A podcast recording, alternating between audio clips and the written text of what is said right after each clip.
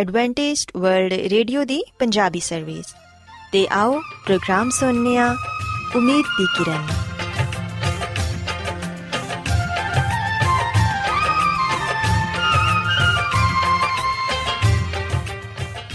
ਸਾਥਿਓ, ਮੈਂ ਤੁਹਾਡੀ ਮੇਜ਼ਬਾਨ ਫਰਾਸਲੀਮ ਪ੍ਰੋਗਰਾਮ ਉਮੀਦ ਦੀ ਕਿਰਨ ਦੇ ਨਾਲ ਤੁਹਾਡੀ ਖidmat 'ਚ ਹਾਜ਼ਰ ਹਾਂ। ਸਾਡੀ ਪੂਰੀ ਟੀਮ ਵੱਲੋਂ ਪ੍ਰੋਗਰਾਮ ਸੁਣਨ ਵਾਲੇ ਸਾਰੇ ਸਾਥੀਆਂ ਨੂੰ ਸਾਡਾ ਪਿਆਰ ਭਰਾ ਸਲਾਮ ਕਬੂਲ ਹੋਏ। ਸਾਥਿਓ, ਉਮੀਦ ਕਰਨੇ ਆ ਕਿ ਤੁਸੀਂ ਸਾਰੇ ਖੁਦਾ ਤਾਲਾ ਦੇ ਫਜ਼ਲੋ ਕਰਮ ਨਾਲ ਖੈਰੀਅਤ ਨਾਲ ਹੋ। ਤੇ ਸਾਡੀ ਇਹ ਦੁਆ ਹੈ ਕਿ ਤੁਸੀਂ ਜਿੱਥੇ ਕਿਤੇ ਵੀ ਰਹੋ, ਖੁਦਾਵੰਦ ਖੁਦਾ ਤੁਹਾਡੇ ਨਾਲ ਹੋਣ ਤੇ ਤੁਹਾਡੀ ਹਿਫਾਜ਼ਤ ਤੇ ਰਹਿਨਮਾਈ ਕਰਨ।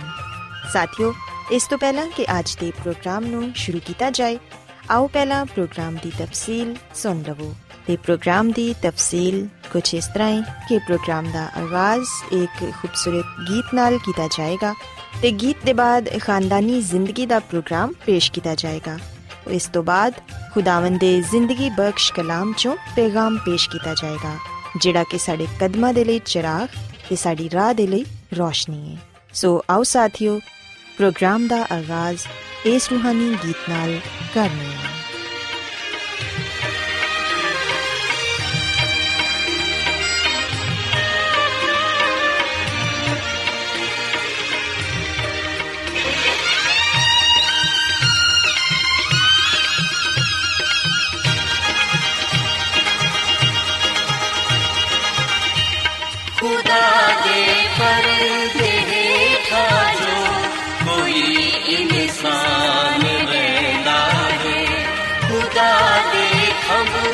बिछाए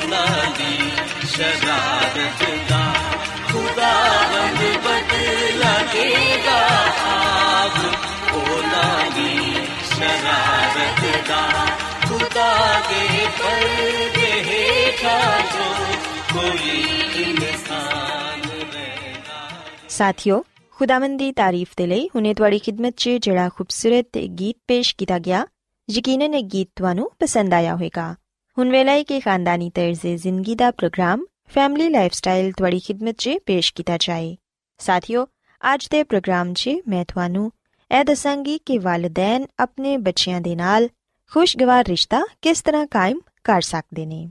ਸਾਥਿਓ, ਯਾਦ ਰੱਖੋ ਕਿ ਅਗਰ ਤੁਸੀਂ ਆਪਣੇ ਬੱਚਿਆਂ ਦੀ ਹਰ ਕੰਮ 'ਚ ਅੱਛੀ ਤਰ੍ਹਾਂ ਮਦਦ ਕਰੋਗੇ, ਤੇ ਫਿਰ ਤੁਹਾਡੇ ਬੱਚੇ 'ਚ ਤੇ ਤੁਹਾਡੇ 'ਚ ਇੱਕ ਬਹੁਤ ਹੀ ਅੱਛਾ ਰਿਸ਼ਤਾ ਕਾਇਮ ਹੋ ਜਾਏਗਾ ਤੇ ਬੱਚੇ ਦਾ ਸਾਰਾ ਦਿਨ ਵੀ ਅੱਛਾ ਗੁਜ਼ਰੇਗਾ। ਵਾਲਿਦੈਨ ਨੂੰ ਇਹ ਚਾਹੀਦਾ ਹੈ ਕਿ ਉਹ ਆਪਣੇ ਬੱਚਿਆਂ ਨਾਲ ਬਿਹਤਰੀਨ ਦੋਸਤੀ ਕਾਇਮ ਕਰਨ। ਲੇਕਿਨ ਸਾਥੀਓ, ਇਹਦੇ ਲਈ ਕੁਝ ਗੱਲਾਂ ਨੂੰ ਮੱਦੇਨਜ਼ਰ ਰੱਖਣਾ ਬਹੁਤ ਹੀ ਜ਼ਰੂਰੀ ਹੈ ਬੱਚਿਆਂ ਦੇ ਨਾਲ ਆਪਣੇ ਕੰਮ ਦੇ ਦੌਰਾਨ ਜਾਂ ਉਹਨਾਂ ਦੇ ਖੇਲ-ਖੇਲ 'ਚ ਹੀ ਤੁਸੀਂ ਉਹਨਾਂ ਨੂੰ ਮੁxtਲਿਫ ਗੱਲਾਂ ਦੱਸ ਸਕਦੇ ਹੋ। ਹੱਸਦੇ ਹਸਾਂਦੇ ਉਹਨਾਂ ਨੂੰ ਕਈ ਕੰਮ ਸਿਖਾ ਸਕਦੇ ਹੋ। ਅਗਰ ਤੁਸੀਂ ਬੱਚਿਆਂ ਦੇ ਸਾਹਮਣੇ ਦਿਲਚਸਪ ਤਰੀਕੇ ਨਾਲ ਉਹਨਾਂ ਦਾ ਕੰਮ ਪੇਸ਼ ਕਰੋਗੇ, ਤੇ ਫਿਰ ਦੁਬਾਰਾ ਉਹਨਾਂ ਨੂੰ ਇਸਰਾਰ ਕਰਕੇ ਨਹੀਂ ਕਰਵਾਉਣਾ ਪਏਗਾ।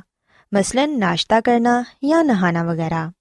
ਸਾਥੀਓ, ਅਸੀਂ ਵੇਖਿਆ ਕਿ ਕੁਝ ਬੱਚੇ ਸਵੇਰ ਦਾ ਨਾਸ਼ਤਾ ਕਰਨਾ ਬਿਲਕੁਲ ਪਸੰਦ ਨਹੀਂ ਕਰਦੇ।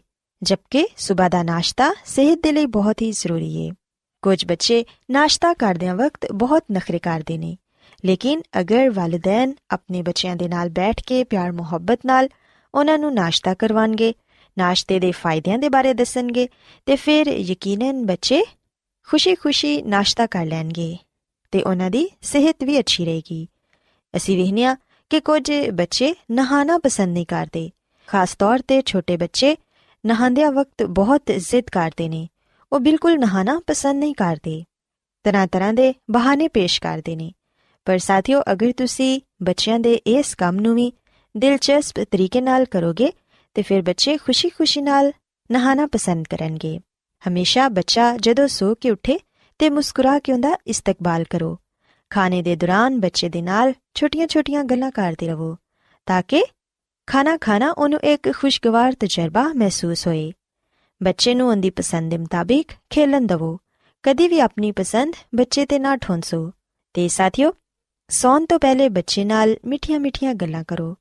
ਤੁਸੀਂ ਮੁxtਲਿਫ ਕਹਾਣੀਆਂ ਬੱਚਿਆਂ ਨੂੰ ਸੁਣਾ ਸਕਦੇ ਹੋ। ਅਸੀਂ ਵੇਖਿਆ ਕਿ ਬਾਈਬਲ ਮੁਕੱਦਸ 'ਚ ਯਿਸੂ ਮਸੀਹ ਦੇ ਬਹੁਤ ਸਾਰੇ ਵਾਕਿਆਤ ਨੇ, ਬਹੁਤ ਸਾਰੇ ਮੌਜਜ਼ੇ ਨੇ ਤੇ ਮੁxtਲਿਫ ਨਬੀਆਂ ਦੀਆਂ ਕਹਾਣੀਆਂ ਵੀ ਪਾਈਆਂ ਜਾਂਦੀਆਂ ਨੇ। ਅਗਰ ਤੁਸੀਂ ਬਾਈਬਲ ਮੁਕੱਦਸ 'ਚੋਂ ਆਪਣੇ ਬੱਚਿਆਂ ਨੂੰ ਕਹਾਣੀਆਂ ਸੁਣਾਓਗੇ, ਉਹਨਾਂ ਦੀ ਬਿਹਤਰ ਰਹਿਨਮਾਈ ਕਰੋਗੇ ਤੇ ਫਿਰ ਯਕੀਨਨ ਬੱਚਿਆਂ ਦੀ ਰੂਹਾਨੀ ਤਰੱਕੀ ਵੀ ਹੋਏਗੀ ਤੇ ਉਹ ਜ਼ਿਹਨੀ ਤੌਰ ਤੇ ਵੀ ਜ਼ਿਆਦਾ ਯਿਸੂ ਮਸੀਹ ਦੇ ਬਾਰੇ ਜਾਣਨਗੇ। ਇਸ ਤੋਂ ਇਲਾਵਾ ਸਾਥੀਓ, ਤੁਸੀਂ ਖੇਲ ਹੀ ਖੇਲ 'ਚ ਤੇ ਜ਼ਰਾ ਹੌਸਲਾਮੰਦੀ ਨਾਲ ਆਪਣੇ ਬੱਚਿਆਂ ਦੀਆਂ ਬੁਰੀਆਂ ਆਦਤਾਂ ਨੂੰ ਵੀ ਛੁਡਾ ਸਕਦੇ ਹੋ। ਅਗਰ ਖੇਲਦਿਆਂ ਵਕਤ ਬੱਚਿਆਂ 'ਚ ਲੜਾਈ ਝਗੜਾ ਹੋ ਜਾਏ ਤੇ ਉਹਨਾਂ ਦੀ ਮਦਦ ਜ਼ਰੂਰ ਕਰੋ। ਬੱਚਿਆਂ 'ਚ ਸੁਲਹ ਕਰਵਾਓ। ਕਦੀ ਵੀ ਵੱਡਿਆਂ ਨੂੰ ਬੱਚਿਆਂ ਦੀ ਲੜਾਈ 'ਚ ਨਹੀਂ ਪੈਣਾ ਚਾਹੀਦਾ। ਅਸੀਂ ਵੇਖਿਆ ਕਿ ਕਈ ਦਫਾ ਖੇਲਦੇ ਖੇਲਦੇ ਬੱਚੇ ਆਪਸ 'ਚ ਲੜ ਪੈਂਦੇ ਨੇ। ਤੇ ਫਿਰ ਹੁੰਦਾ ਕੀ ਹੈ ਕਿ ਵੱਡੇ ਆਪਸ 'ਚ ਬੱਚਿਆਂ ਦੀ ਵਜ੍ਹਾ ਨਾਲ ਲੜਨਾ ਸ਼ੁਰੂ ਕਰ ਦਿੰਦੇ ਨੇ। ਪਰ ਸਾਥੀਓ, ਇਹ ਬਹੁਤ ਹੀ ਗਲਤ ਹੈ ਬੱਚੇ ਤੇ ਬੱਚੇ ਹੁੰਦੇ ਨੇ। ਅੱਜ ਉਹਨਾਂ ਦੀ ਲੜਾਈ ਹੋਈ ਹੈ ਤੇ ਕੱਲ ਫਿਰ ਉਹਨਾਂ ਦੀ ਸੁਲਹ ਹੋ ਜਾਏਗੀ। ਲੇਕਿਨ ਅਗਰ ਵੱਡੇ ਬੱਚਿਆਂ ਦੀ ਵਜ੍ਹਾ ਨਾਲ ਆਪਸ 'ਚ ਲੜਨਾ ਸ਼ੁਰੂ ਕਰ ਦੇਣਗੇ ਤੇ ਫਿਰ ਉਹਨਾਂ ਦੇ ਦਿਲਾਂ 'ਚ ਇੱਕ ਦੂਸਰੇ ਦੇ ਲਈ ਨਫ਼ਰਤ ਪੈਦਾ ਹੋ ਜਾਏਗੀ ਤੇ ਉਹ ਬੱਚਿਆਂ ਦੇ ਲਈ ਵੀ ਅੱਛਾ ਨਮੂਨਾ ਨਹੀਂ ਸਾਬਿਤ ਹੋਣਗੇ। ਸੋ ਵਾਲਿਦੈਨ ਨੂੰ ਕਦੇ ਵੀ ਬੱਚਿਆਂ ਦੇ ਲੜਾਈ ਝਗੜੇ 'ਚ ਨਹੀਂ ਪੈਣਾ ਚਾਹੀਦਾ, ਬਲਕਿ ਹਮੇਸ਼ਾ ਬੱਚਿਆਂ ਦੀ ਸੁਲਹ ਕਰਵਾਓ ਤੇ ਉਹਨਾਂ ਨੂੰ ਇਹ ਦੱਸੋ ਕਿ ਲੜਾਈ ਝਗੜਾ ਕਰਨਾ ਗਲਤ ਗੱਲ ਏ ਤੇ ਖੁਦਾਵੰ ਐਸੇ ਬੱਚਿਆਂ ਨੂੰ ਬਿਲਕੁਲ ਪਸੰਦ ਨਹੀਂ ਕਰਦੇ ਜਿਹੜੇ ਕਿ ਦੂਸਰਿਆਂ ਨੂੰ ਦੁੱਖ ਜਾਂ ਤਕਲੀਫ ਦਿੰਦੇ ਨੇ। ਪਰ ਸਾਥੀਓ ਕਦੀ ਕਦਾਰ ਅਗਰ ਬੱਚੇ ਆਪਸ 'ਚ ਝਗੜ ਪੈਂਦੇ ਨੇ ਤੇ ਉਹਨਾਂ ਨੂੰ ਖੁਦ ਵੀ ਫੈਸਲਾ ਕਰਨ ਦਿਵੋ। ਅਗਰ ਬੱਚੇ ਖੁਦ ਸੁਲਹ ਕਰ ਲੈਣ, ਤੇ ਇਹ ਸਭ ਤੋਂ ਅੱਛੀ ਗੱਲ ਏ। ਯਾਦ ਰੱਖੋ ਕਿ ਹਮੇਸ਼ਾ ਆਪਣੇ ਬੱਚਿਆਂ ਨਾਲ ਇੱਕ ਜੈਸਾ ਸਲੂਕ ਕਰੋ। ਇੱਕ ਬੱਚੇ ਨੂੰ ਜ਼ਿਆਦਾ ਪਿਆਰ ਕਰਨਾ ਤੇ ਦੂਸਰੇ ਬੱਚੇ ਨੂੰ ਘੱਟ ਪਿਆਰ ਕਰਨਾ ਬਿਲਕੁਲ ਠੀਕ ਨਹੀਂ, ਕਿਉਂਕਿ ਵਾਲਿਦੈਨ ਦੇ ਇਸ ਤਰ੍ਹਾਂ ਕਰਨ ਨਾਲ ਬੱਚਿਆਂ ਦੇ ਦਰਮਿਆਨ ਨਫ਼ਰਤ ਪੈਦਾ ਹੋ ਜਾਂਦੀ ਏ। ਬੱਚੇ ਅਹਿਸਾਸੇ ਕਮਤਰੀ ਦਾ ਸ਼ਿਕਾਰ ਹੋ ਜਾਂਦੇ ਨੇ। ਜਿਹੜੇ ਬੱਚੇ ਨੂੰ ਘੱਟ ਤਵੱਜਾ ਦਿੱਤੀ ਜਾਂਦੀ ਏ ਜਾਂ ਜਿਹਨੂੰ ਜ਼ਿਆਦਾ ਪਿਆਰ ਨਹੀਂ ਕੀਤਾ ਜਾਂਦਾ, ਉਹ ਅਹਿਸਾਸੇ ਕਮਤਰੀ ਦਾ ਸ਼ਿਕਾਰ ਹੋ ਜਾਂਦਾ ਏ। ਤੇ ਇਹ ਸੋਚਦਾ ਏ ਕਿ ਮੇਰਾ ਬਾਪ ਜਾਂ ਮੇਰੀ ਮਾਂ ਮੇਰੇ ਫਲਾਂ ਭੈਣ ਭਰਾ ਨਾਲ ਮੇਰੇ ਨਾਲੋਂ ਜ਼ਿਆਦਾ ਪਿਆਰ ਕਰਦਾ ਏ। ਸੋ ਇਸ ਲਈ ਸਾਥੀਓ, ਅਗਰ ਤੁਸੀਂ ਇਹ ਚਾਹੁੰਦੇ ਹੋ ਕਿ ਤੁਹਾਡੇ ਬੱਚੇ ਇੱਕ ਅੱਛੀ ਸ਼ਖਸੀਅਤ ਦਾ ਮਾਲਿਕ ਬਣਨ, ਉਹ ਬਾਇਤਮਾਦ ਹੋਣ, ਤੇ ਫਿਰ ਤੁਸੀਂ ਆਪਣੇ ਬੱਚਿਆਂ ਤੇ ਮੁਨਾਸਿਬ ਤਵੱਜਾ ਦਿਵੋ। ਹਰ ਬੱਚੇ ਨਾਲ ਇੱਕ ਜੈਸਾ ਸਲੂਕ ਕਰੋ। ਕਦੇ ਵੀ ਇੱਕ ਬੱਚੇ ਨਾਲ ਜ਼ਿਆਦਾ ਤੇ ਦੂਸਰੇ ਨਾਲ ਘੱਟ ਪਿਆਰ ਨਾ ਕਰੋ। ਸਾਰੇ ਬੱਚਿਆਂ ਨੂੰ ਇੱਕ ਜੈਸਾ ਰੱਖੋ ਤੇ ਕਿਸੇ ਇੱਕ ਬੱਚੇ ਨੂੰ ਨਜ਼ਰਅੰਦਾਜ਼ ਨਾ ਕਰੋ। ਸਾਥੀਓ, ਮੈਂ ਤੁਹਾਨੂੰ ਇਹ ਵੀ ਦੱਸਣਾ ਚਾਹਾਂਗੀ ਕਿ ਕਦੀ-ਕਦਾਰ ਬੱਚੇ ਆਪਣੀਆਂ ਛੋਟੀਆਂ-ਛੋਟੀਆਂ ਗੱਲਾਂ ਆਪਣੇ ਵਾਲਿਦੈਨ ਤੋਂ ਛੁਪਾ ਲੈਂਦੇ ਨੇ ਜਾਂ ਤੇ ਉਹ ਡਰਦੇ ਨੇ ਕਿ ਸਾਡੇ ਵਾਲਿਦੈਨ ਸਾਨੂੰ ਡਾਂਟਣਗੇ ਜਾਂ ਸਜ਼ਾ ਦੇਣਗੇ।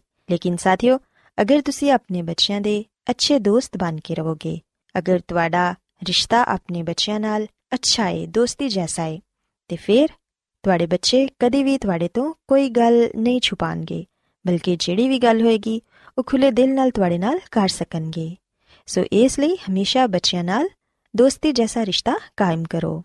ਜਦੋਂ ਬੱਚੇ ਮਾਇੂਸ ਹੁੰਦੇ ਨੇ, ਉਹਨਾਂ ਦੇ ਦੁੱਖ ਦਾ ਹਿੱਸਾ ਬਣੋ, ਤੇ ਜਦੋਂ ਬੱਚੇ ਖੁਸ਼ ਹੁੰਦੇ ਨੇ, ਉਹਨਾਂ ਦੇ ਨਾਲ ਖੁਸ਼ੀ ਮਨਾਓ।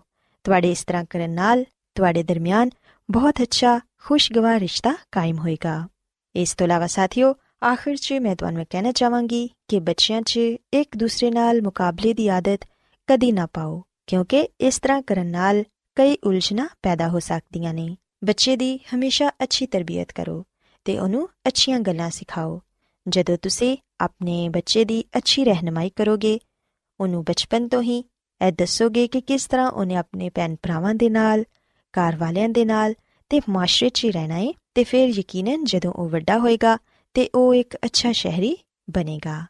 ਸੋ ਸਾਥੀਓ, ਮੈਂ ਉਮੀਦ ਕਰਨੀ ਆ ਕਿ ਤੁਹਾਨੂੰ ਅੱਜ ਦੀਆਂ ਗੱਲਾਂ ਪਸੰਦ ਆਈਆਂ ਹੋਣਗੀਆਂ ਤੇ ਤੁਸੀਂ ਇਸ ਗੱਲ ਨੂੰ ਸਿੱਖਿਆ ਹੋਵੇਗਾ ਕਿ ਤੁਸੀਂ ਕਿਸ ਤਰ੍ਹਾਂ ਆਪਣੇ ਬੱਚਿਆਂ ਦੇ ਨਾਲ ਖੁਸ਼ਗਵਾਰ ਰਿਸ਼ਤਾ ਕਾਇਮ ਕਰ ਸਕਦੇ ਹੋ।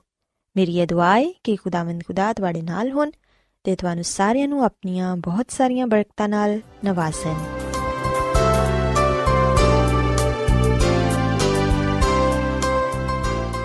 ਰੋਜ਼ਾਨਾ ਐਡਵੈਂਟਿਸਟ ਵਰਲਡ ਵੇ ਰੇਡੀਓ 24 ਘੰਟੇ ਦਾ ਪ੍ਰੋਗਰਾਮ, ਜਨੂਬੀ ਏਸ਼ੀਆ ਦੇ ਲਈ ਪੰਜਾਬੀ, ਉਰਦੂ, ਅੰਗਰੇਜ਼ੀ, ਸਿੰਧੀ ਤੇ ਦੂਜੀਆਂ ਬਹੁਤ ਸਾਰੀਆਂ ਜ਼ੁਬਾਨਾਂ ਵਿੱਚ ਨਸ਼ਰ ਕਰਦਾ ਹੈ ਸਿਹਤ, ਮਤਵਾਜ਼ਨ ਖੁਰਾਕ تعلیم ਖਾਨਦਾਨੀ ਜ਼ਿੰਦਗੀ ਤੇ ਬਾਈਬਲ ਮੁਕੱਦਸ ਨੂੰ ਸਮਝਣ ਦੇ ਲਈ ਐਡਵੈਂਟਿਸਟ ਵਰਲਡ ਰੇਡੀਓ ਜ਼ਰੂਰ ਸੁਨੋ سامعین بائبل مقدس کی تعلیمات کو मज़ीद सीखने के लिए। या अगर आपका कोई सवाल हो तो आप हमसे व्हाट्सएप के ज़रिए इस नंबर पर रबता कर सकते हैं। हमारा व्हाट्सएप नंबर है सिफर सिफर नौ दो तीन एक सिफर एक सात छ सात नौ छ दो। नंबर एक बार फिर नोट कर लें, zero zero nine two 3101767962 Adventist world radio ਵੱਲੋਂ ਪ੍ਰੋਗਰਾਮ ਉਮੀਦ ਦੀ ਕਿਰਨ ਨਿਸ਼ਰ ਕੀਤਾ ਜਾ ਰਿਹਾ ਹੈ ਹੁਣ ਵੇਲੇ ਕਿ ਅਸੀਂ ਖੁਦਾ ਦੇ ਪਾਕ ਕਲਾਮ ਚੋਂ ਪੇਗਾਮ ਸੁਣੀਏ। ਤੇ ਅੱਜ ਤੁਹਾਡੇ ਲਈ ਪੇਗਾਮ ਖੁਦਾ ਦੇ ਖਾਦਮ ਅਜ਼ਮਤ ਇਮਨੁਅਲ ਪੇਸ਼ ਕਰਨਗੇ। ਤੇ ਆਓ ਆਪਣੇ ਦਿਲਾਂ ਨੂੰ ਤਿਆਰ ਕਰੀਏ ਤੇ ਖੁਦਾ ਦੇ ਕਲਾਮ ਨੂੰ ਸੁਣੀਏ। ਖੁਦਾਵੰਦ ਯਿਸੂ ਮਸੀਹ ਦੇ ਨਾਮ ਵਿੱਚ ਸਾਰੇ ਸਾਥੀਆਂ ਨੂੰ ਸਲਾਮ। ਸਾਥੀਓ, ਹੁਣ ਵੇਲੇ ਕਿ ਅਸੀਂ ਖੁਦਾ ਦੇ ਕਲਾਮ ਨੂੰ ਸੁਣੀਏ, ਅੱਜ ਅਸੀਂ ਖੁਦਾ ਦੇ ਕਲਾਮ ਚੋਂ ਇਸ ਗੱਲ ਨੂੰ ਸਿੱਖਾਂਗੇ ਤੇ ਇਸ ਗੱਲ ਨੂੰ ਜਾਣਾਂਗੇ ਕਿ ਮੁਕਾਸ਼ਵਾ ਦੀ ਕਿਤਾਬ ਵਿੱਚ ਮੁਸਤਕਬਲ ਦੇ ਬਾਰੇ ਸਾਨੂੰ ਕੀ ਦੱਸਿਆ ਗਿਆ। ਅੱਜ ਅਸੀਂ ਇਸ ਗੱਲ ਨੂੰ ਵੀ ਜਾਣਾਂਗੇ ਕਿ ਮੁਕਾਸ਼ਵਾ ਦੀ ਕਿਤਾਬ ਵਿੱਚ ਆਸਮਾਨ ਦੀ ਹਕੀਕਤ ਨੂੰ ਕਿਵੇਂ ਬਿਆਨ ਕੀਤਾ ਗਿਆ। ਮੇਰੇ ਸਾਥੀਓ, ਬਹੁਤ ਸਾਰੇ ਲੋਕ ਇਹ ਸਵਾਲ ਕਰਦੇ ਨੇ ਕਿ ਕੀ ਆਸਮਾਨ ਵਾਕਈ ਹਕੀਕੀ ਜਗ੍ਹਾ ਹੈ ਕਿ ਸੱਚਮੁੱਚ ਆਸਮਾਨ ਤੇ ਕੋਈ ਐਸੀ ਜਗ੍ਹਾ ਪਾਈ ਜਾਂਦੀ ਹੈ ਜਿਹੜੀ ਕਿ ਖੁਦਾ ਨੇ ਸਾਡੇ ਵਾਸਤੇ ਤਿਆਰ ਕੀਤੀ ਹੈ ਤੇ ਜਿੱਥੇ ਅਸੀਂ ਰਵਾਂਗੇ ਵੀ। ਸਾਥੀਓ, ਸਾਡੇ ਸਾਰੇ ਸਵਾਲਾਂ ਦੇ ਜਵਾਬ ਬਾਈਬਲ ਮੁਕੱਦਸ ਵਿੱਚ ਪਾਏ ਜਾਂਦੇ ਨੇ। ਬਾਈਬਲ ਮੁਕੱਦਸ ਸਾਨੂੰ ਸਾਡੇ ਸਵਾਲਾਂ ਦਾ ਜਵਾਬ ਦਿੰਦੀ ਹੈ ਮਸੀਹ ਵਿੱਚ ਮੇਰੇ ਸਾਥੀਓ, ਕਿ ਕਦੀ ਤੁਸੀਂ ਸੋਚਿਆ ਕਿ ਆਸਮਾਨ ਕਿਵੇਂ ਦਾ ਹੈ? ਜਾਂ ਇਹ ਕਿ ਆਸਮਾਨ ਤੇ ਕੀ ਕੁਝ ਪਾਇਆ ਜਾਂਦਾ ਹੈ? ਸੋ ਪਹਿਲੀ ਗੱਲ ਜਿਹੜੀ ਮੈਂ ਇੱਥੇ ਬਿਆਨ ਕਰਨਾ ਚਾਹਾਂਗਾ, ਉਹ ਇਹ ਵੇ ਕਿ ਅਸੀਂ ਇਸ ਗੱਲ ਨੂੰ ਆਪਣੇ ਜ਼ਿਹਨਾਂ ਵਿੱਚ ਰੱਖੀਏ ਕਿ ਖੁਦਾ ਦਾ ਕਲਾਮ ਸਾਨੂੰ ਇਹ ਗੱਲ ਦੱਸਦਾ ਹੈ, ਇਹ ਗੱਲ ਸਿਖਾਉਂਦਾ ਹੈ ਕਿ ਤਿੰਨ ਆਸਮਾਨ ਪਾਏ ਜਾਂਦੇ ਨੇ। ਪਹਿਲਾ ਆਸਮਾਨ ਫਿਜ਼ਾ ਹੈ, ਜਿਹਨੂੰ ਅਸੀਂ ਵਿਖਨੇ ਆ ਬੱਦਲ ਜਾਂ ਇਹ ਕਿ ਹਵਾ ਦੇ ਪਰਿੰਦੇ, ਉਸ ਤੱਕ ਜਾ ਸਕਦੇ ਨੇ। ਜਦਕਿ ਜਿਹੜਾ ਦੂਜਾ ਆਸਮਾਨ ਹੈ, ਉਹ ਹੈ ਚੰਨ, ਸੂਰਜ, ਸਿਤਾਰੇ। ਤੇ ਅਸੀਂ ਵਿਖਨੇ ਕਿ ਇਨਸਾਨ ਨੇ ਬੜੀ ਕੋਸ਼ਿਸ਼ ਦੇ ਨਾਲ ਇਸ ਗੱਲ ਵਿੱਚ ਕਾਮਯਾਬੀ ਹਾਸਲ ਕੀਤੀ ਹੈ ਕਿ ਉਹ ਚੰਨ ਤੱਕ ਜਾ ਪਹੁੰਚੇ ਚੰਨ, ਸੂਰਜ ਸਤਾਰੇ ਖੁਦਾ ਦੀ ਕੁਦਰਤ ਨੂੰ, ਖੁਦਾ ਦੀ ਜਲਾਲ ਨੂੰ ਜ਼ਾਹਿਰ ਕਰਦੇ ਨੇ। ਤੇ ਜਿਹੜਾ ਤੀਜਾ ਆਸਮਾਨ ਹੈ ਉਹ ਖੁਦਾ ਦਾ ਤਖਤ ਹੈ ਜਿੱਥੇ ਖੁਦਾ ਤਖਤ ਨਸ਼ੀਨ ਹੈ ਜਿੱਥੇ ਖੁਦਾ ਦੇ ਫਰਿਸ਼ਤੇ ਪਾਏ ਜਾਂਦੇ ਨੇ। ਤੇ ਉੱਥੇ ਹੀ ਸਾਡੇ ਵਾਸਤੇ ਐਸੇ ਮਕਾਨ ਬਣਾਏ ਗਏ ਨੇ, ਐਸੀ ਜਗ੍ਹਾ ਬਣਾਈ ਗਈ ਹੈ ਜਿਹੜੀ ਕਿ ਖੁਦਾ ਦੇ ਹੱਥਾਂ ਨਾਲ ਬਣਾਈ ਗਈ ਹੈ ਜਿਵੇਂ ਕਿ ਯਿਸੂ ਮਸੀਹ ਨੇ ਕਿਹਾ, ਯਹੋਨਾ ਦੀ ਇੰਜੀਲ ਦੇ 14ਵੇਂ ਬਾਬ ਵਿੱਚ ਕਿ ਮੈਂ ਜਾਣਾ ਵਾਂ ਤਾਂ ਕਿ ਤੁਹਾਡੇ ਲਈ ਜਗ੍ਹਾ ਤਿਆਰ ਕਰਾਂ, ਤਾਂ ਕਿ ਫਿਰ ਆ ਕੇ ਤੁਹਾਨੂੰ ਮੈਂ ਆਪਣੇ ਨਾਲ ਲੈ ਜਾਵਾਂ, ਤਾਂ ਕਿ ਜਿੱਥੇ ਮੈਂ ਵਾਂ, ਉੱਥੇ ਤੁਸੀਂ ਵੀ ਹੋਵੋ। ਸੋ ਮਸੀਹ ਵਿੱਚ ਮੇਰੇ ਸਾਥੀਓ, ਆਸਮਾਨ ਤੇ ਜਿਹੜਾ ਸਾਡਾ ਘਰ ਹੈ ਜਿਹੜਾ ਕਿ ਖੁਦਾ ਦਾ ਬਣਾਇਆ ਹੋਇਆ ਹੈ, ਉੱਥੇ ਅਸੀਂ ਖੁਦਾ ਦੇ ਫਰਿਸ਼ਤਿਆਂ ਨੂੰ ਰੂਬਰੂ ਵੇਖ ਸਕਾਂਗੇ। ਖੁਦਾ ਆਪਣੇ ਖੁਦਾ ਨੂੰ ਰੂਬਰੂ ਵੇਖ ਸਕਾਂਗੇ, ਆਪਣੇ ਨਜਾਤ ਦੇਹਿੰਦਾ ਯਿਸੂ ਮਸੀਹ ਨੂੰ ਰੂਬਰੂ ਵੇਖ ਸਕਾਂਗੇ। ਸੋ ਆਸਮਾਨ ਕੋਈ ਐਸੀ ਜਗ੍ਹਾ ਨਹੀਂ ਹੈ ਜਿਹੜੀ ਕਿ ਸਿਰਫ ਅਸੀਂ ਖਿਆਲ ਕਰ ਸਕਨੇ ਆ, ਜਾਂ ਇਹ ਕਿ ਆਸਮਾਨ ਫਰਜ਼ੀ ਖਿਆਲ ਹੈ ਇਸ ਤਰ੍ਹਾਂ ਦੀ ਗੱਲ ਨਹੀਂ ਹੈ। ਆਸਮਾਨ ਸੱਚਮੁੱਚ ਇੱਕ ਹਕੀਕੀ ਜਗ੍ਹਾ ਹੈ, ਜਿਹਨੂੰ ਜੰਨਤ ਜਾਂ ਫਿਰਦੌਸ ਦਾ ਨਾਮ ਵੀ ਦਿੱਤਾ ਗਿਆ ਹੈ ਮਸੀਹ ਵਿੱਚ ਮੇਰੇ ਸਾਥੀਓ ਖੁਦਾ ਦਾ ਕਲਾਮ ਸਾਨੂੰ ਇਹਦੇ ਬਾਰੇ تعلیم ਦਿੰਦਾ ਹੈ ਤੇ ਜਿਵੇਂ ਕਿ ਅਸੀਂ ਇਹ ਗੱਲ ਕਹਿੰਦੇ ਆ ਕਿ ਅਗਰ ਇਹ ਬਾਈਬਲ ਮੁਕੱਦਸ ਵਿੱਚ ਹੈ ਤੇ ਮੇਰੇ ਲਈ ਅਗਰ ਇਹ ਬਾਈਬਲ ਮੁਕੱਦਸ ਵਿੱਚ ਨਹੀਂ ਹੈ ਤੇ ਮੇਰੇ ਲਈ ਨਹੀਂ ਹੈ ਅਗਰ ਅਸੀਂ ਮੁਕਾਸ਼ਵਾ ਦੀ ਕਿਤਾਬ ਇਹਦੇ 21 ਬਾਬ ਦੀ ਪਹਿਲੀ ਅਧ ਪੜ੍ਹੀਏ ਤੇ ਇਸ ਜਗ੍ਹਾ ਤੇ ਲਿਖਿਆ ਹੋਇਆ ਹੈ ਕਿ ਫਿਰ ਮੈਂ ਇੱਕ ਨਵੇਂ ਆਸਮਾਨ ਤੇ ਨਵੀਂ ਜ਼ਮੀਨ ਨੂੰ ਵੇਖਣਾ ਵਾ ਕਿਉਂ ਜੋ ਪਹਿਲਾ ਆਸਮਾਨ ਤੇ ਪਹਿਲੀ ਜ਼ਮੀਨ ਜਾਂਦੀ ਰਹੀ ਤੇ ਸਮੁੰਦਰ ਵੀ ਨਾ ਰਿਹਾ ਸੋ ਮਸੀਹ ਵਿੱਚ ਮੇਰੇ ਸਾਥੀਓ ਪਦਾਇਸ਼ ਦੀ ਕਿਤਾਬ ਤੋਂ ਲੈ ਕੇ ਮੁਕਾਸ਼ਵਾ ਦੀ ਕਿਤਾਬ ਤੱਕ ਹਰ ਨਬੀ ਨੇ ਨਵੇਂ ਆਸਮਾਨ ਤੇ ਨਵੀਂ ਜ਼ਮੀਨ ਦੇ ਵੱਲ ਇਸ਼ਾਰਾ ਕੀਤਾ ਇਸ ਗੱਲ ਦੀ ਤਰਫ ਵੀ ਇਸ਼ਾਰਾ ਕੀਤਾ ਗਿਆ ਹੈ ਕਿ ਅਦਨ ਵਾਪਸ ਬਹਾਲ ਹੋਏਗਾ ਮਸੀਹ ਵਿੱਚ ਮੇਰੇ ਸਾਥੀਓ ਆਸਮਾਨ ਜਿਹੜਾ ਕਿ ਹਕੀਕੀ ਜਗ੍ਹਾ ਹੈ ਉੱਥੇ ਸਾਫ਼ ਸੁਥਰਾ ਮਾਹੌਲ ਹੋਏਗਾ ਕੋਈ ਅਲੂਦਗੀ ਨਹੀਂ ਹੋਏਗੀ ਪਾਣੀ ਦੇ ਚਸ਼ਮੇ ਪਾਕ ਸਾਫ਼ ਹੋਣਗੇ ਸਾਨੂੰ ਉੱਥੇ ਕੋਈ ਗੰਦਗੀ ਨਹੀਂ ਮਿਲੇਗੀ ਕੋਈ ਬੁਰਾਈ ਨਹੀਂ ਮਿਲੇਗੀ ਬਲਕਿ ਇੱਕ ਖੂਬਸੂਰਤ ਦੁਨੀਆ ਹੋਏਗੀ ਉੱਥੇ ਜਿਹੜੇ ਫਲ ਵੀ ਹੋਣਗੇ, ਉਹ ਬੜੇ ਮਿੱਠੇ ਹੋਣਗੇ। ਕੋਈ ਕੀੜਾ ਨਹੀਂ ਲੱਗਾ ਹੋਏਗਾ ਤੇ ਨਾ ਉੱਥੇ ਕੋਈ ਪੱਤਾ ਮੁਰਝਾਏਗਾ, ਨਾ ਸੜੇਗਾ, ਨਾ ਡਿੱਗੇਗਾ। ਜਿਹੜੇ ਜਾਨਵਰ ਉੱਥੇ ਹੋਣਗੇ, ਉਹ ਇੱਕ ਦੂਜੇ ਨਾਲ ਲੜਨਗੇ ਨਹੀਂ, ਇੱਕ ਦੂਜੇ ਨੂੰ ਖਾਣਗੇ ਨਹੀਂ, ਬਲਕਿ ਮਿਲ ਜੁਲ ਕੇ ਰਹਿਣਗੇ।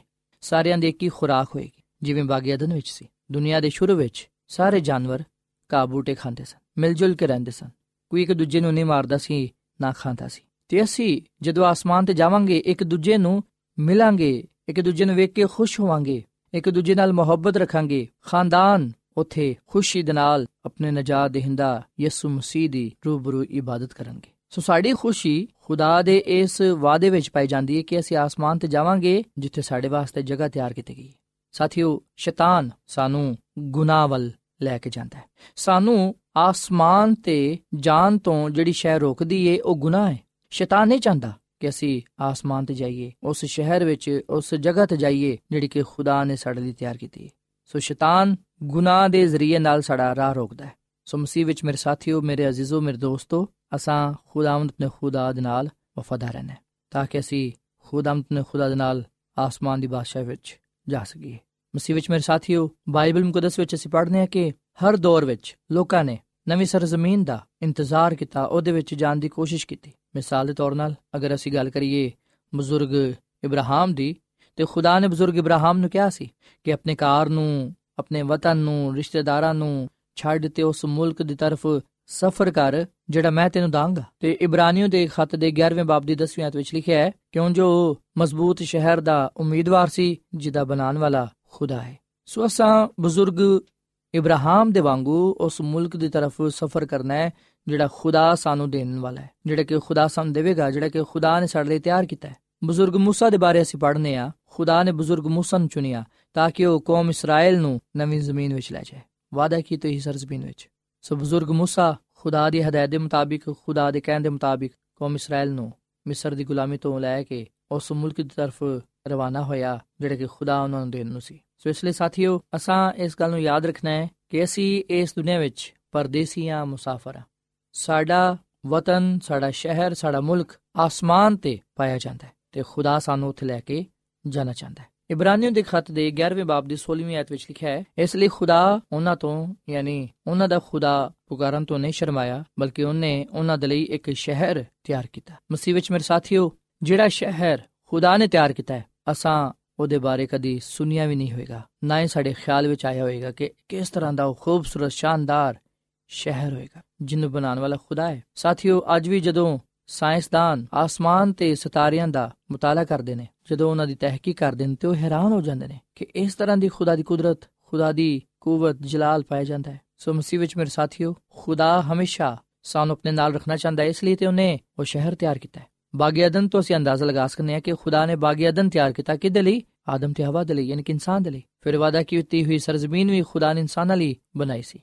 ਆਪਣੇ ਲੋਕਾਂ ਦੇ ਲਈ। ਤੇ ਅੱਜ ਅਗਰ ਆਸਮਾਨ ਤੇ ਸ਼ਹਿਰ ਪਾਇਆ ਜਾਂਦਾ ਹੈ, ਤੇ ਉਹ ਖੁਦਾ ਨੇ ਮੇਰੇ ਲਈ ਤੇ ਤੁਹਾਡੇ ਲਈ ਬਣਾਇਆ ਹੈ, ਨਾ ਕਿ ਫਰਿਸ਼ਤਿਆਂ ਵਾਸਤੇ। ਸੋ ਮਸੀਹ ਵਿੱਚ ਮੇਰੇ ਸਾਥੀਓ ਮੁਕਾਸ਼ਵਾ ਦੀ ਕਿਤਾਬ ਦੇ 21ਵੇਂ ਬਾਬ ਦੀ ਪਹਿਲੀ ਆਇਤ ਵਿੱਚ ਲਿਖਿਆ ਹੈ, ਫਿਰ ਮੈਂ ਸ਼ਹਿਰ ਮੁਕੱਦਸ ਨਵੇਂ ਯਰੂਸ਼ਲਮ ਨੂੰ ਆਸਮਾਨ ਤੋਂ ਖੁਦਾ ਦੇ ਕੋਲੋਂ ਥੱਲੇ ਉਤਰਦੇ ਵਿਖਿਆ।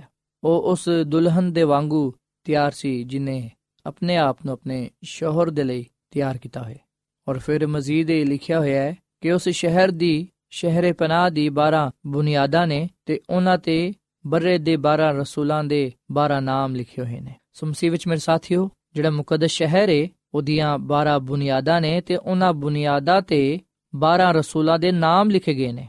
ਭਾਵੇਂ ਜਿਹੜੇ ਰਸੂਲ ਸਨ, ਉਹ ਖਾਮੀਆਂ ਦੇ ਨਾਲ, ਕਮਜ਼ੋਰੀਆਂ ਦੇ ਨਾਲ ਭਰੇ ਹੋਏ ਸਨ, ਪਰ ਇਹਦੇ ਬਾਵਜੂਦ ਅਸੀਂ ਵਿਖਨੇ ਆ ਕਿ ਖੁਦਾ ਨੇ ਮੁਕੱਦਸ ਸ਼ਹਿਰ ਵਿੱਚ 12 ਬੁਨਿਆਦਾਂ ਤੇ 12 ਨਾਮ ਹੀ ਲਿਖਵਾਏ।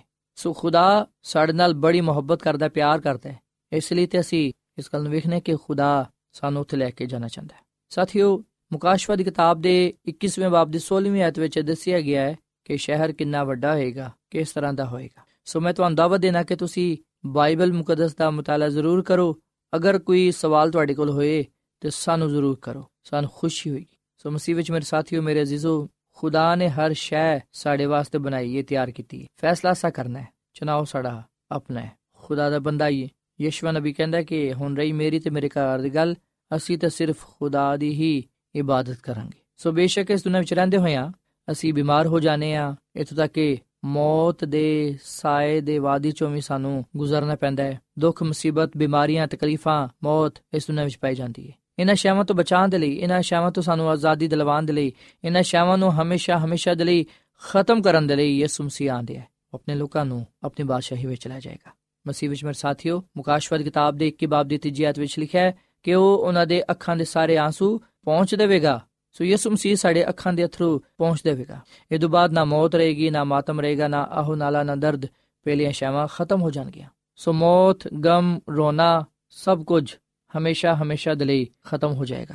ਸੋ ਯਿਸੂ ਮਸੀਹ ਨੇ ਸਾਡੇ ਵਾਸਤੇ ਖੂਬਸੂਰਤ ਸ਼ਹਿਰ ਆਸਮਾਨ ਤੇ ਤਿਆਰ ਕੀਤਾ ਹੈ, ਜਿੱਥੇ ਅਸੀਂ ਮੌਤ ਨੂੰ ਨਹੀਂ ਵਿਖਾਂਗੇ, ਜਿੱਥੇ ਅਸੀਂ ਬੁੱਢੇ ਨਹੀਂ ਹੋਵਾਂਗੇ, ਜਿੱਥੇ ਅਸੀਂ ਬਿਮਾਰ ਨਹੀਂ ਪਾਵਾਂਗੇ, ਜਿੱਥੇ ਅਸੀਂ ਨਾ ਰੋਵਾਂਗੇ, ਨਾ ਦੁੱਖ ਦਰਦ ਵਿੱਚ ਪਾਵਾਂਗੇ। ਸੋ ਆਸਮਾਨ ਇੱਕ ਹਕੀਕੀ ਜਗ੍ਹਾ ਹੈ। ਯਸਾਇਆ ਨਬੀ ਦੀ ਕਿਤਾਬ ਦੇ 65 ਬਾਬ ਦੀ 17ਵੀਂ ਆਇਤ ਵਿੱਚ ਲਿਖਿਆ ਹੈ, ਵੇਖੋ, ਮੈਂ ਨਵੇਂ ਆਸਮਾਨ ਤੇ ਨਵੀਂ ਜ਼ਮੀਨ ਨੂੰ ਪੈਦਾ ਕਰਾਂਗਾ, ਪਹਿਲੀਆਂ ਸ਼ੈਵਾਂ ਦਾ ਜ਼ਿਕਰ ਨਹੀਂ ਹੋਏਗਾ, ਉਹ ਖਿਆਲ ਵਿੱਚ ਨਹੀਂ ਆਣਗੇ ਉਹ ਘਰ ਬਣਾਣਗੇ ਉਹਨਾਂ ਵਿੱਚ ਵਸਣਗੇ, ਪਾਕਿਸਤਾਨ ਲਗਾਣਗੇ ਤੇ ਉਹਨਾਂ ਦੇ ਮੇਵੇ ਖਾਣਗੇ।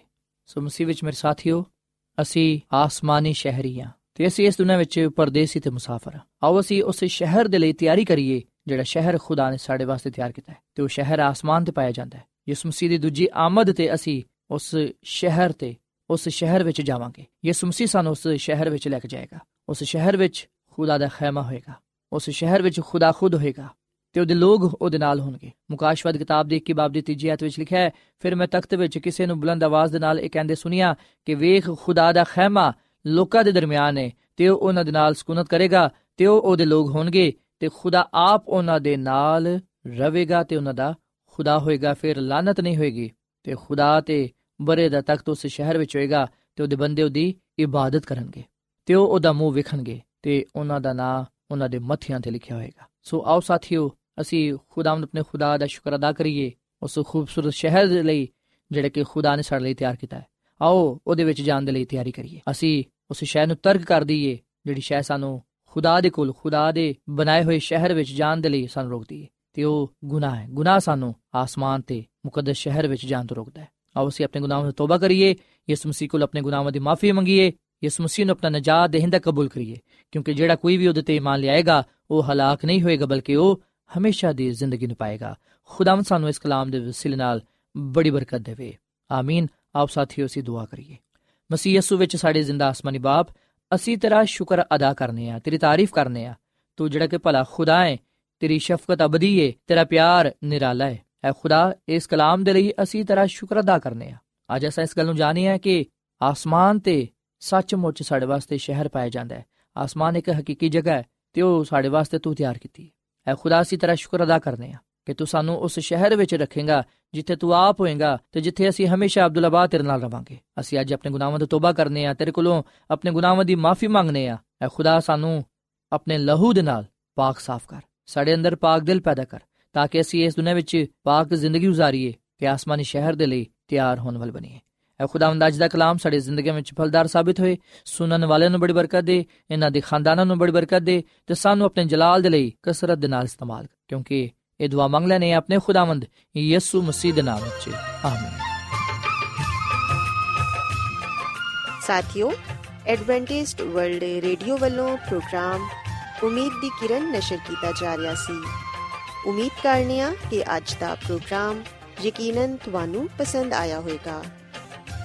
ਸਾਥਿਓ, ਬਾਈਬਲ ਮੁਕੱਦਸ ਦੀ ਸੱਚਾਈਆਂ ਨੂੰ ਮਜ਼ੀਦ ਸਿੱਖਣ ਦੇ ਲਈ ਤੁਸੀਂ ਸਾਡੇ ਨਾਲ WhatsApp ਦੇ ਜ਼ਰੀਏ ਵੀ rabta ਕਰ ਸਕਦੇ ਹੋ। ਸਾਡਾ WhatsApp ਨੰਬਰ ਹੈ 0092 310 1767 ਨੰਬਰ ਇੱਕ ਵਾਰੀ ਫੇਰ ਲਿਖ ਲਵੋ